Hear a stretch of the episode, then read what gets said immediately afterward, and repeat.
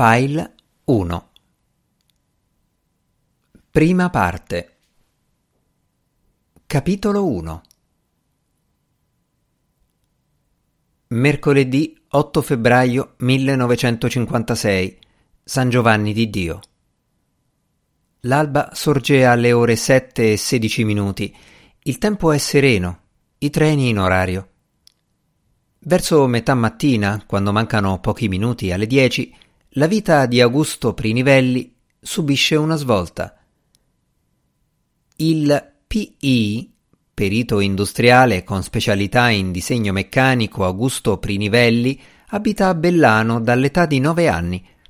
È nato a Milano nel febbraio 1931 e subito rimasto orfano di madre, morta nel darlo alla luce. Col padre ferroviere ha vissuto fino a quando, pure lui, morendo di un colpo secco nel 1940 mentre era in servizio e a guerra da poco dichiarata, lo ha lasciato solo.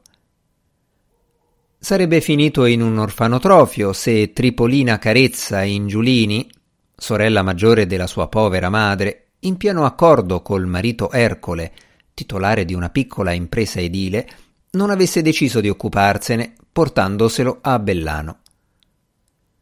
I due abitavano in un caseggiato di proprietà, quattro piani, sito in via 20 settembre 45, all'imbocco della strada che conduce in Valsassina.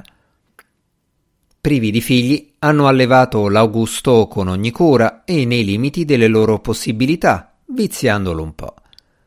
Nel 1943 Pure l'Ercole, all'età di 68 anni, se n'è andato. La Tripolina allora ha alienato la ditta, già in sofferenza a causa del conflitto mondiale, e da quel momento si è sostentata con i proventi del caseggiato, che al piano terra ospita oggi il Bar Sport, bar Pioverna fino alla primavera del 1952, e cinque famiglie nei rispettivi appartamenti dei piani sovrastanti. Fatti i conti, allo stato attuale la Tripolina ha 80 anni, l'Augusto 25 e ha da poco realizzato una parte dei sogni covati sul futuro. Su tutti quello di mollare l'angusto ambiente del paese dentro il quale non si è mai sentito a proprio agio, estraneo, la condizione di orfano come un'ombra che non l'ha mai mollato – la sua domanda di assunzione presso la Bazzi Vinicio Minuterie Metalliche di Lecco è stata infatti accettata qualche mese fa. Mai più gli toccherà insegnare computisteria, come ha fatto per qualche anno nella scuola di avviamento professionale di Bellano. Ha cominciato a respirare l'aria della città, che non sarà Milano, ma è sempre meglio di niente.